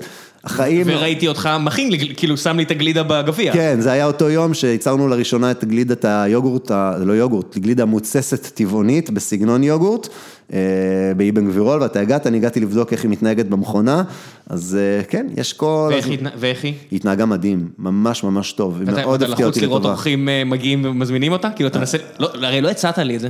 לא לא- לא- ניסה לדחוף לכיוון הזה. נכון, כי אני לא, תראה, כשאני נמצא בסניף אני אוהב להיות רוח רפאים. ספציפית איתך תקשרת, תקשרתי כי שאלת שאלות מעניינות. כן. אבל כשאני מגיע לסניף, אתה יודע, אני משתדל, אה, אני בכללי אוהב להיות ברקע. ועדיין, לא יש לך משהו שאתה רוצה לבדוק אותו, אתה צריך לדאוג שהוא ייבדק. נכון, אני בודק שהוא יוצא מושלם כמו שאני רוצה, ואחרי זה אני מקבל את הפידבקים מהסניף, איך, איך, איך הקהל הגיב. תראה, אני באיזשהו שלב הבנתי שאני מאוד אוהב קהל ומאוד אוהב לשרת קהל, אבל זה משהו ששוחק אותי, ולפעמים עדיף לי להיות ברקע. בבאזל, באיזשהו שלב, שכל כך אהבתי את השירות, ולתת לאנשים לטעום, ולהתחכך, ואתה יודע, באמת, באיזשהו שלב ראיתי שאני מאבד את האובייקטיביות ואת הסבלנות. ושנשאר עוד קצת פה, אני אהפוך להיות אנטיפת, ויאללה, לך קשה אחורה. לעבוד עם אנשים. קשה, קשה. לא- אף אחד לא עובד עם אנשים תמיד והוא תמיד נחמד, זה בלתי אפשרי. נכון, ו... אנשים דוחפים, חם, אז צעקות. זהו, וברגע שאתה מבין שאתה על הגבול ועל הקצה, ושאתה יכול מה... מהבעיות האישיות שלך להקרין על אנשים, אז יאללה, פיניתי את המקום והלכתי, ובאמת, אני מאוד אתה אוהב את ה... מאוד בוגרת. כן. מדי פעם אני כן מוצא את עצמי, אם אני אהיה בסניף, אני אשמח לתקשר עם הלקוחות וזה, אבל... עדיין ה baby שלך ואתה רואה אנשים נהנים. נכון, מגניב. אז רגע, נכון. בוא, נ- שאלה אחרונה לפני שניתן את הבמה לשאלות מהקהל. אה, תוספות, איפה אתה לגבי תוספות? תראה, אני למדתי כבר שהקהל המקומי מאוד מאוד מאוד אוהב שהגלידות שלו, אה, יש בהן תוספות. לא, לא, אני לא מדבר על ה... בפנים. בתוך הגלידה, אתה מדבר על מעל. כן, המעל או איך שהגלידה מוגשת, זאת אומרת, אם זה ב... אה, לא אוהב, לא כך ש- מתחבר. ברור לי שאתה לא אוהב, אבל עד כמה... אבל אני לא אבוא לחנך את הקהל, ואם הקהל לא אוהב אני אציע את זה, ואני אציע את זה בצורה הטובה ביותר שאני יכול, באיכות הגבוהה שאני יכול. אה, כן, אני מאוד שואף שיאכלו את הגלידה כמו שהיא, אה, מה שהתכוון המשורר, מה שנקרא, בכוס. בלי כל ה... בכוס, כן, או בוואפל, אתה יודע, וואפל זה כיף של אנשים, זה fun, זה בסדר, אבל כשמתחילים לשים כל מיני רטבים, ואני יודע, קינדרים, שמינדרים וציפויים. כל המגמה הזאת של שחיתות בזמן האחרון, רבאק, מה שחיתות? איפה האלגנט? אתה יודע מה, דווקא בשנות האלפיים היה פה איזושהי עדנה, ואנשים חיפשו את הטבעי, ואת המאופק יותר, ואת האלגנטי. את האירופאי. ואז אייסברג בדיוק בימי אה, אילן בר, אה, עם הטעמים המיוחדים שהיו אז, וזה היה... והגיעו שנות ה... סוף שנות האלפיים, האינסטגרם וכל הזה, ושמע, זה... זה בדיוק זה. כי הגלידות שלך טעימות, מריחות טוב, טריות, כיפיות, אבל הן... הן צנועות. הן צנועות. האינסטגרם פחות אוהב אותן. מהמם, נכון. אבל הוא the fucker. לגמרי. כאילו, אני אומר, לי אישית לא אכפת, לך צריך להיות אכפת כי זה as marketing. אבל- בעזריאלי היה להם כן חשוב לצאת אה, לשותפים לתת איזשהו show, וקצת יותר נראות והצטלמות, אז בסדר, העיקר שזה יהיה טעים קודם כל, אם זה גם יפה על הדרך, אחלה. כי כן, אוכל זה סבבה שהוא יפה. כן, אוכל יש זה- מחיר. כן, האוכל זה גם מבאס שהוא לא יפה, אתה יודע, אוכל שנראה עלוב, הוא לא, לא עושה חשק, הוא צריך לראות fine, צריך לראות אלגנטי, צריך לראות אה, נקי. אה, ההגדרה של יפה, אבל אתה יודע שהיא... כן, ברור. אז ההבדל בין גרנדיוזיות לאלגנטיות, אה, בין בומבסטיות לאלגנטיות היא... פומפוזי, זה לא יודע אם... אה, כן. כל המילים האלה שמבטאות בעצם בעיניי חוסר טעם. כן. אבל בוא לא, בוא לא נלך לשם, בוא נעבור ל... לקצת שאלות מהקהל, כי אנשים אה, אה, בכל זאת אה, מאוד מתעניינים, ויש מה שנקרא פורום החיים עצמם של גיקונומי, שבו אני מספר מי האורח שאמור להגיע, ואז נותן אפשרות לשאול, לאנשים לשאול קצת שאלות. ולפני שאת הזמנתי, לפני שסיפרתי שאתה מגיע, עשיתי את ה... לא טעות, אבל התייעצתי עם הקהל שלנו, האם כדאי לי או לא כדאי להזמין את יאיר נתניהו, ו... היה שם נראה לי יותר מאלף תגובות ו- וסימנים, ולמדתי שבדברים האלה פשוט נעשה את ההחלטה וזהו. כן. אז בתשובות, בתשובה, אם אתם אה, טועים, אה, ביררתי, וזה לא יקרה עד הבחירות, אה, אולי לאחר מכן. אז גל בצלאל שואל, הוא שואל אותך על מחירי הפיסטוק הנוסקים. שאלה ציינת- מצוינת, פיסטוק הוא, הוא למעשה הפרי היבש היקר ביותר שקיים היום, הוא משאיר אבק גם למקדמיה. אה, באמת? כן, כן. פיסטוק. פיסטוק. מקדמיה מגיעה רק מאוסטרליה, ואתה אומר לי ש... פיסטוק הוא יותר יקר. איך זה יכול להיות? ה- בארץ מצליחים להביא פיסטוק בזול במכסות מארצות הברית, פיסטוק קליפורני, זה נקרא קרמן. אה, גם להם יש grade ים יותר טובים ופחות טובים, אבל ככלל אה, פיסטוק איכותי, מקולף, שלם, טבעי, לא כלוי. הוא יתחיל, הקליפורנים הפשוטים יתחילו באזור 60-70 שקל, הגזנטפים הצעירים הזה יגיעו אפילו ל-150-160, והמחיות פיסטוק טהורות שכבר עברו את התהליך של כליאה וטחינה ורפינציה, המחיות האלה יכולות לנוע מ-130 ועד 400 שקל לקילו. אבל אתה לא יכול לקנות ב-400 שקל לקילו, פיסטוק. אז- אני גם לא צריך, כי גם מי שמוכר ב-400 שקל לקילו, אתה יודע, זה המון פעמים כאלה... מי כן צריך את זה? הקומפוזים חברות כן. צריכות את זה לארסנל שלהם, אתה יודע, זה כמו להחזיק איזשהו רכב מאוד מאוד מאוד מאוד יקר לא. ואקסקלוסיבי. גם אני לא זה? מבין. לא, מי רואה את זה? מי יודע מזה? אה, תראה, אז יש גלידריות באיטליה שרושמות מה שנקרא אורו ורדה או פרפקט גרין או כל מיני דברים כאלה מסיציליה, מברונטה, אתה יודע, ברונטה זה האזור שבו מגדלים את הפיסטוקים, הוולקנו ב...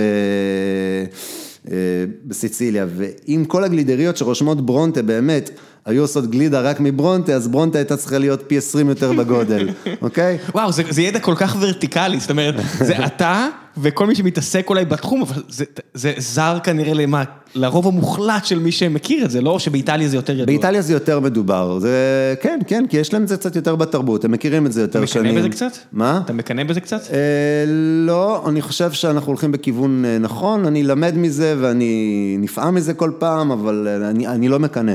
יש, יש גלידות, גלידריות, אם זה באיטליה או במקומות אחרים שאתה מגיע ואתה מקנא? אני מקנא איפה שיש חלב מאוד מאוד מאוד מאוד מאוד איכותי.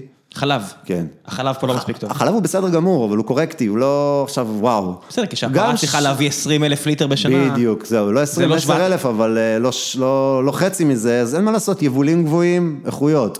תזונה, איכויות. יש trade-off לכל דבר. לגמרי, לחלוטין. אין, אין איזה רפת שאתה יכול לסגור איתה על... אני בזמנו, היו לי מאמצים קד- קדחתניים לשכנע את הרדוף, אה, לתת לנו... זה, זה מה שאני אה, חשבתי, אם הם מייצרים הרי סחורה כל כך טובה, איי-אנד גבינות, בסדר, אז אבל לא אם זה? חלק מהשנה ולא כל השנה, אז מה, חלק מהשנה נהיה זה, ובכלל, אבל הרי מבין? יש, יש חשיבות, אתה יודע, הרי בחורף אתם בטוח מוכרים פחות מאשר בקיץ.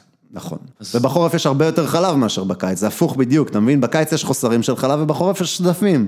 הבנתי אותך. טוב, כן. בוא, בוא נעבור לעוד קצת שאלות.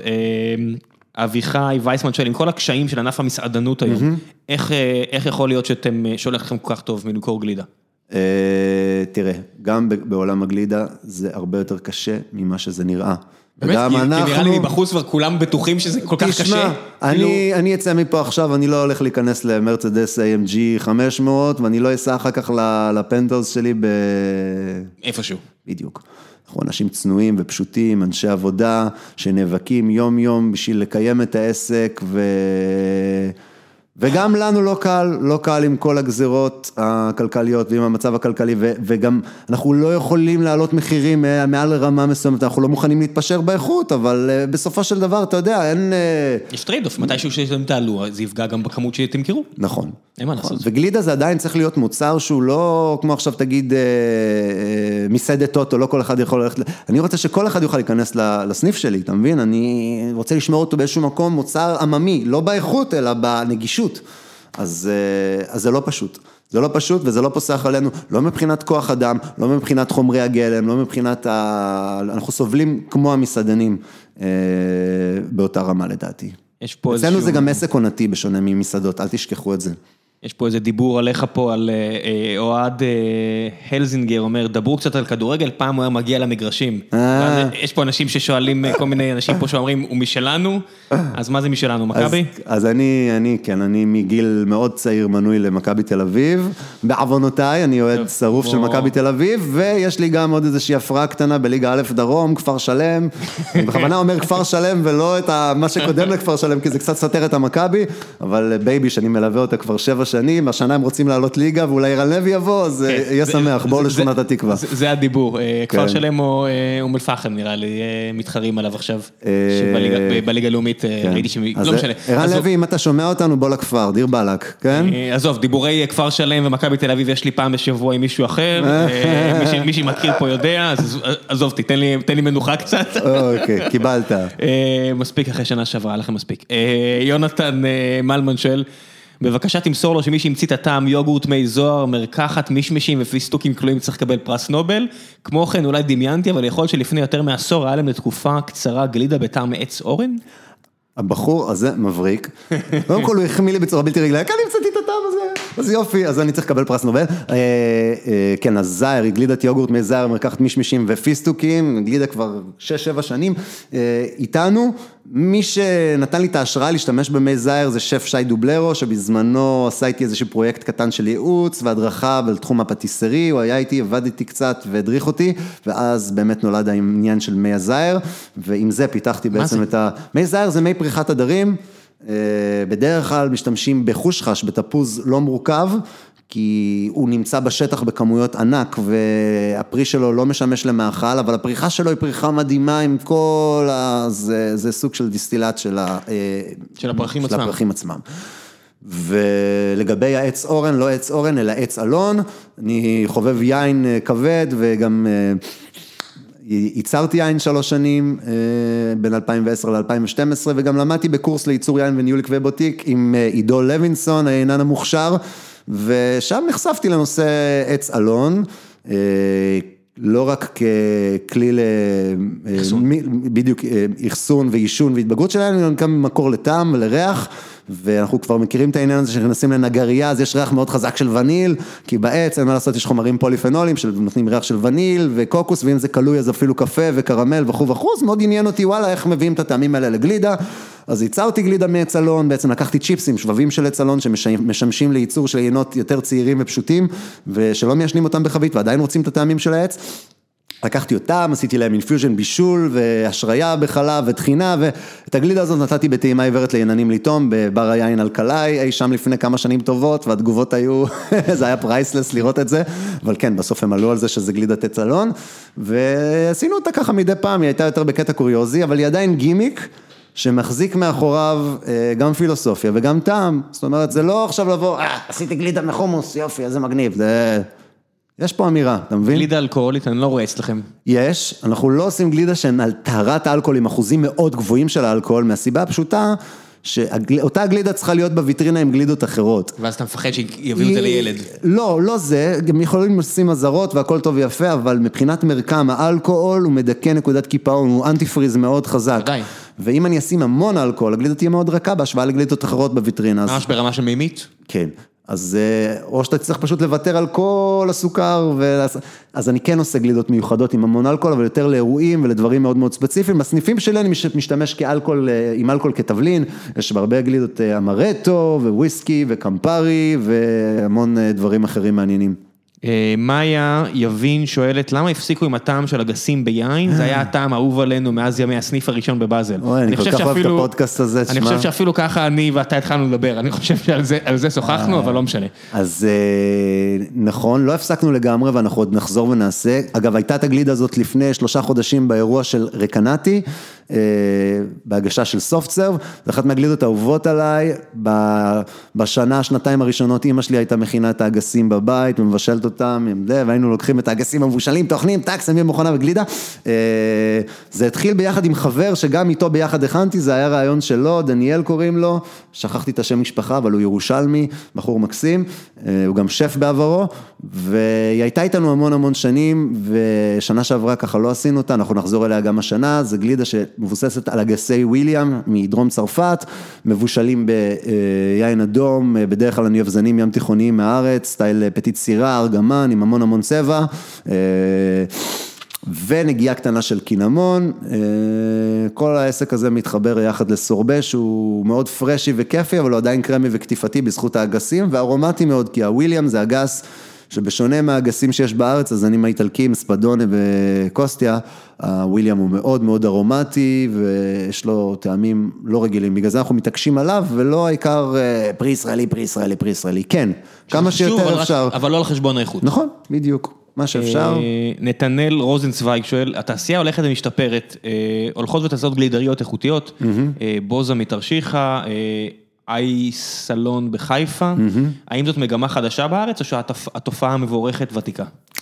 אני חושב שזה באמת עניין של הארבע-חמש שנים האחרונות, אה, צצות בשוק הרבה גלידריות ייחודיות וטובות כמו שהוא הזכיר, בוזה, שזו גלידה מדהימה, ואי סלון, שאני לא טעמתי אבל אני מקבל המון המון המון תגובות טובות עליה, וככלל יש היום התפתחות, ויש יותר ידע, ויש יותר ציודים, ויש יותר חומרי גלם, ויש יותר דרישה, אז בהחלט אם נשווה את מה שיש היום למה שהיה לפני עשר שנים, ואם נשווה את מה שהיה לפני עשר שנים למה שהיה לפני כל הזמן, המגמה היא של שיפור ושל אה, עלייה, ונפתחות עוד גלידריות, וכן, בסוף הברירה הטבעית אה, תשאיר את החזקים פה ואת ה...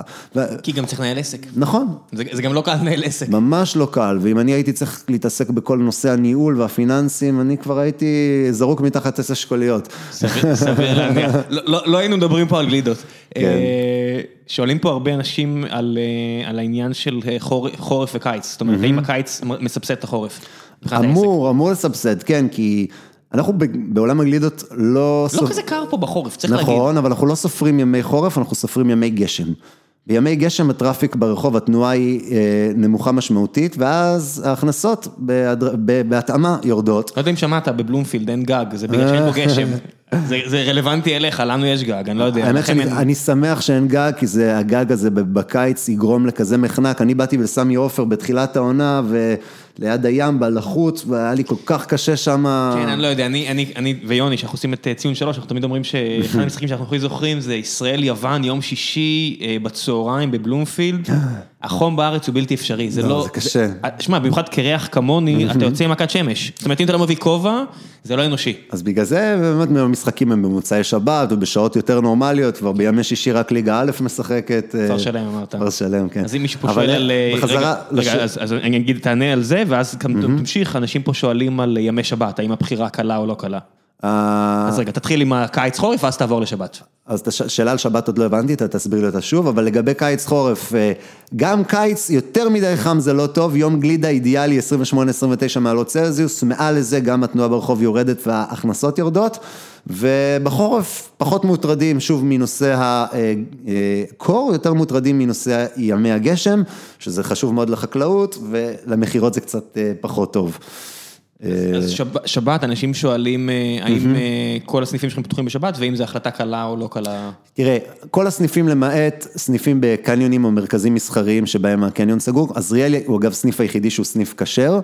אה, אני חושב שההחלטה בעולם הגלידות היא די קלה, כי גלידה זה פנאי, פנאי אצל אה, אחוזים מאוד גדולים אצלנו בעם ישראל זה שישי שבת.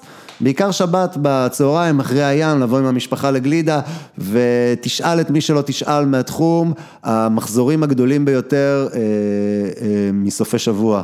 שישי שבאים לקחת לארוחות ערב גלידה במשקל, ובשבת שבאים כל המשפחות, ואין מה לעשות, זה, זה משפיע מאוד. אה, זה אני לפחות, אני יודע על עצמי להגיד שזה הזמן שיש לי באמת להגיע לאחד הסניפים שלכם. נעשה עוד שאלה אחת או שתיים. אה, עידו אה, חוגג שואל, אחת ולתמיד, אומרים סורבה או שרבט, או שזה בכלל לא אותו דבר? שאלה מצוינת. אה, התקן הישראלי עדיין לא מתייחס לזה, בקרוב יהיה הגדרות של סורבה או שרבט. ככלל, אה, סורבה, אה, שרבט זה שונה, שרבט הוא בדרך כלל יותר קרמי, הוא מכיל או אה, חלבון ביצה, או איזשהו רכיב חלבי, ואז הוא הופך להיות שרבט, הוא יותר קרמי, יותר קטיפתי, הסורבה הוא יותר קרחי, הוא בדרך כלל רק פרי אה, מים וסוכר. אבל אנחנו לא רואים שרבטים פה, שרבט זה משהו שיותר אה, באמריקה אפשר למצוא, בארץ זה בדרך כלל אה, סורבה, מבוסס פירות, אה, סוכרים ומים. זה עניין של טעם, טעם מקומי? אה, תשמע, גם עד שעושים מאכל פירותי, לקחת ולקלקל אותו עם ביצה או עם משהו שומני, למה? כל הכיף זה הפרשיות. אז אני גם אומר, או גלידת שמנת עם פרי, או יוגורט עם פרי, או סורבה. אבל שרבט זה לא לכאן או לא לכאן, זה כזה... אמריקאי. כן, זה כן. מאוד אמריקאי. אה, ש- טוב, יש פה אה, סטנלי הנסון שואל, מה ההבדל בין גלידה לג'לטו? ג'לאטו זה גלידה באיטלקית. עכשיו, ג'לאטו היא גלידה בסגנון איטלקי. מה זה גלידה בסגנון איטלקי? אה, זה גלידה עם אחוזי מוצקים מסוימים, עם אחוזי שומן מאוד מאוד מסוימים שהם לא גבוהים מדי, אוקיי?